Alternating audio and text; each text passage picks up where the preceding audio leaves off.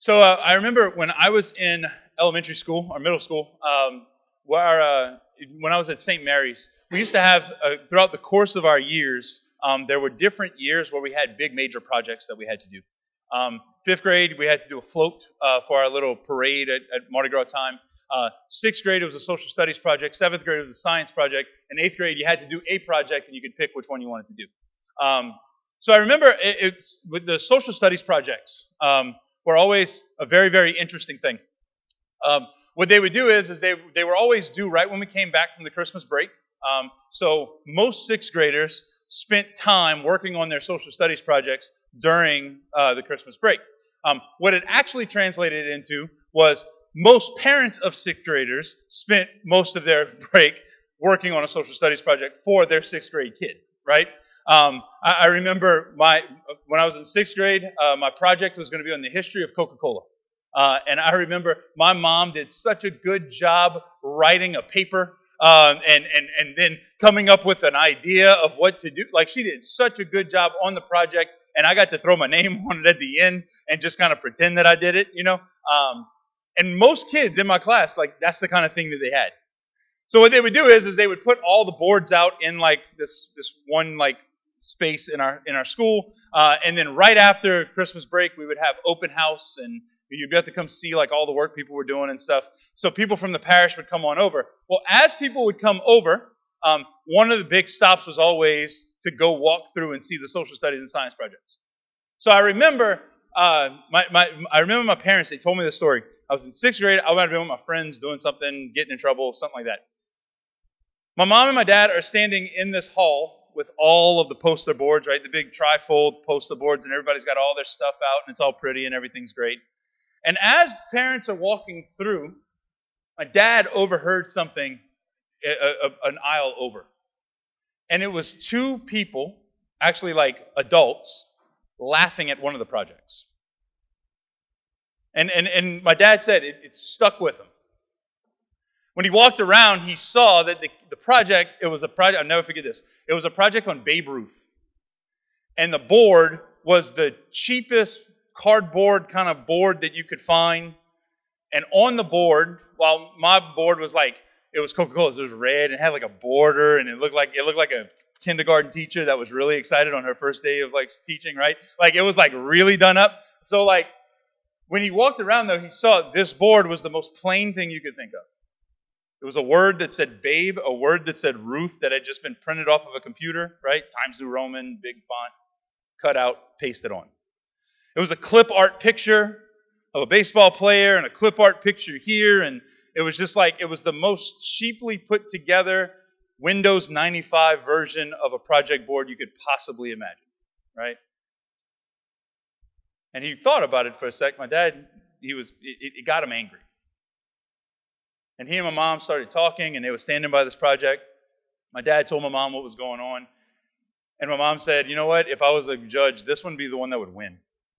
Because this is the one that, out of all the projects in this room, this is the one that a student actually did, right? It was interesting because if they, if the person, uh, don't know who it was, still don't know to this day who it was that, that made the joke or laughed or whatever, um, but if they knew the person, um, so the kid that did this project was one of my classmates. Uh, his dad had passed away. His mom was de- dealing with her own issues and was kind of in and out of his life at different times. He was kind of being raised by his teenage sister. And when it came to a project that he had to do where he had to put a poster board together and a paper together and a presentation together, um, he was completely by himself at 12 years old to do all of this without any help from his family. I, on the other hand, when my project was being done for me, basically, as a 12 year old, was like sitting in the other room playing PlayStation. Uh, and my mom and dad were putting the board together, and they would get mad at me because I wasn't in the room helping out. I, I got to type my report after my mom had wrote it freehand, right? Like, so when I think of the, like, like I think of my buddy in that situation, and and and looking back on it, I have a, I, like it's almost overwhelming to think that I, to be to like, or just to be that student. Like, think about it for a second. Like, like you're 12 years old. You're being handed a project. Everybody else is getting help, but you're not. Everybody else has parents that are going to be involved. You don't. Everybody else has somebody that they can give the, give the speech to and allow them to read over the paper at the very least if they're not doing it for them. And, and you're by yourself every step of the way.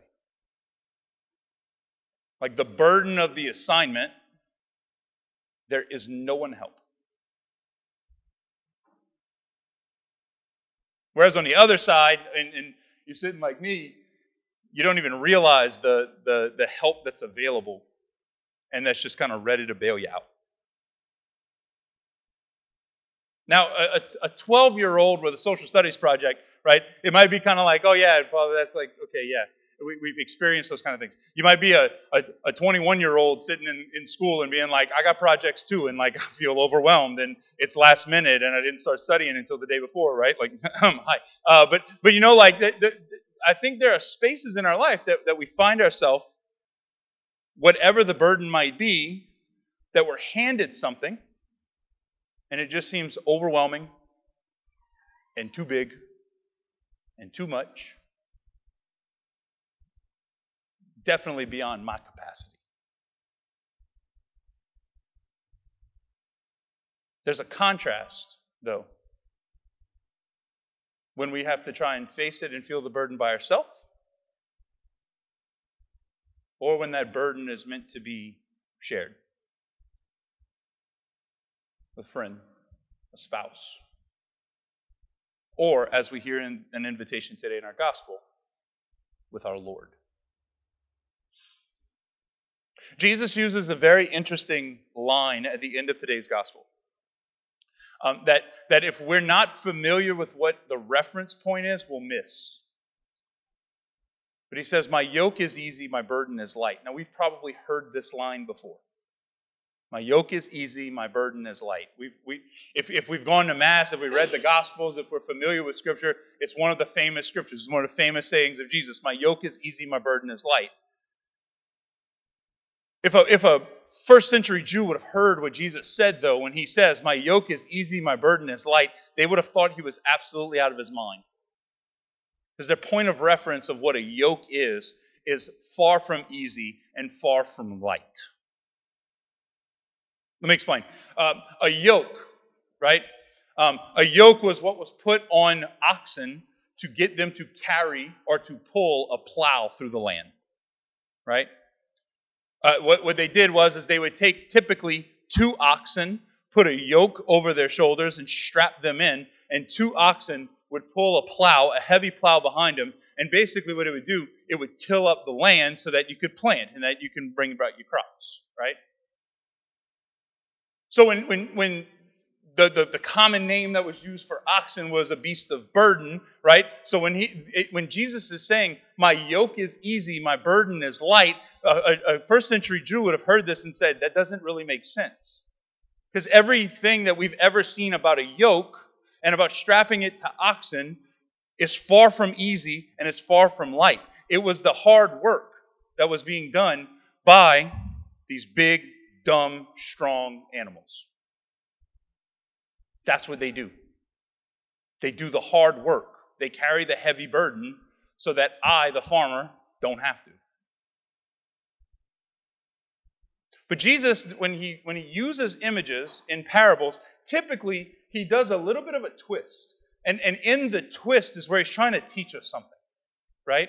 In the, in the, in the kind of nonsensical part of a parable, in the nonsensical part of an image, is where he typically tries to teach us something. So when he's saying, My yoke is easy, my burden is light, I think there's a couple of things he's trying to teach us about heaviness and burdens of life. I, and I think we could come up with three of them for tonight. The first one is my yoke is easy, my burden is light. A yoke was not meant to be something that was done singularly. You were not alone in the yoke. Typically, it was two oxen that were pulling on a yoke. So, my yoke is easy, my burden is light. Jesus is saying, You're not alone in the burden. You're not like my buddy at 12 years old by yourself with assignment that's a little bit too big and a little bit too heavy and a little bit too much. And our own burdens, whatever it might be. Our grief, our sin, our struggle. I don't know about you, but whenever I'm struggling, the first thing that I typically do is I close off and I push others away. I'll probably put on a happy face. Oh, I'm good. Everything's fine. No big deal. It's all right. Yeah, cool. And in reality, behind the door, behind the facade, it's I'm by myself. And it's a lot. And I don't really want to carry it. Definitely don't want to be alone with thoughts. It's easier to distract myself instead of just dealing with the burden that's there. What, what Jesus is saying is that my, my yoke is easy, my burden is light. He's saying the, the burdens that you're dealing with, the struggles that you're dealing with, are not meant to be taken on alone. Just like one beast doesn't have to pull the plow by itself. You're not alone it with your burden. You have help. I'm here for you. Which leads me to my second point in about the yoke is that it's not our yoke, it's Christ's yoke. Jesus doesn't say, my, my yoke is easy, my burden is light. He, he doesn't say, like, oh, your yoke will always be easy, your yoke will always be light. Your burdens will always be easy, your burdens will not be a problem. He says, no, no, no, no, no. Draw close to me and let me be the one who does the heavy lifting. Jesus says, draw close to me and draw close to me and my cross, my burden, the burden, the one that was effective, and let me be the one who does the heavy lifting with it. Because if you think about it, two, two oxen side by side, both pulling on a plow, right? If one is weaker than the other, if they're both pulling, the stronger one is going to get more of the weight. If you've ever had to move, if, if you've ever had like tried to help somebody unload something out of a vehicle and it was like really heavy, like it might be like wood or like a, a, a suitcase or a box or something, right? And you go to pick it up and it's like two people have to pick it up. If, if I'm stronger than the person on the other side, I'm going to carry most of the weight when we go to pick it up. They're just going to carry a piece of it, right? Or you pick up the heavier side and the other person gets the lighter side, right? That kind of thing. Well, in the same way, when, when two oxen are pulling, the heavier, the stronger one does the heavier lifting. Jesus doesn't say you're not going to struggle. Jesus doesn't say you're not going to experience burden. Jesus says, yoke yourself to me, connect yourself to me, be next to me, and let me do the heavier lifting. Because I've done it before. Like last week, we heard Jesus say, we, we heard Jesus tell his apostles, right? Uh, Deny yourself, pick up your cross daily, and follow me. What does Jesus do couple of chapters later. He denies himself. He picks up his cross that is condemned, that is thrown on him, a, a condemnation that is thrown on him unjustly, right? And he carries the cross. He shows them what it is for him to carry the yoke. Jesus is saying, I've done it already. So since I've already done it, just yoke yourself to me. Like, connect yourself to me, draw close to me in your suffering. Let me do the heavy lifting. Finally, the last of the, the things about a yoke was that when these animals were pulling, they didn't see the fruitfulness necessarily. Like if you think about it, right? They, they, these, there's two big oxen, oxen that are pulling this plow behind them, right? They, they are just trudging along in the field, right? And and what's happening is is that the plow is digging into the dirt and digging into the hard ground and, and causing the, the, the dirt to stir up and, and tilling the ground behind them. They didn't necessarily see what kind of impact it was having. They didn't kind of see the fruitfulness that was coming about. They just knew at the time, I'm dealing with a burden and a struggle, and I'm just pulling. We don't necessarily see the graces that, that are being won. We don't necessarily see the growth that's being had as we draw closer to the Lord in our suffering. There was a priest that once said, uh, once told me, he said, "Nobody grows at Disney World." Which is funny. It's, it's true. Like you go to Disney World for a vacation, it's like you might get fatter, but you don't really grow, right? Like, like it's just like celebration and ha ha, it's perpetual adolescence. Everybody feels like a kid, and then you come home and you're like, that was fun, but it was kind of like a, it was kind of fleeting. It was kind of like a spark, and it went away. Typically, we grow through suffering. We grow through some kind of pain. We grow through some kind of hurt or some kind of struggle. If you ever go like to the gym, you ever run, something like that, what are you doing? You, you're breaking down your body so that what? You can grow from it. We grow in struggle. We might not see it. Sometimes the struggle is just a little bit too big. But when we stay committed to the Lord, when we draw closer to the Lord, when we stay cl- when we stay with Him in the suffering, that's where we find growth. I, I think of some of the some of the hardest times in my life, some of the biggest struggles in my life, whether it be the passing of a family member, through the struggle of a hurricane, COVID, whatever it was, the people that were closest to me on the other end, we came out closer. Right? We, we, we drew closer together, especially when I was in, like when, when I experienced the hardest stuff of life. In the same way, when we're dealing with struggle, when we invite the Lord in, when we allow God to be with us in the hurt, with us in the burden, we draw closer to Him. As we, I, find, this is just me, but I, find one of the things that we that we do a bad job of in the church um, is making us believe, like there's a there's a lie out there that makes us believe that when we say yes to Jesus, that there is no suffering after that. And if that if that's what we think we're doing, where we say yes and like we would now win the lottery and everything goes away and there's never going to be struggle, that that's a lie. And it belongs in hell.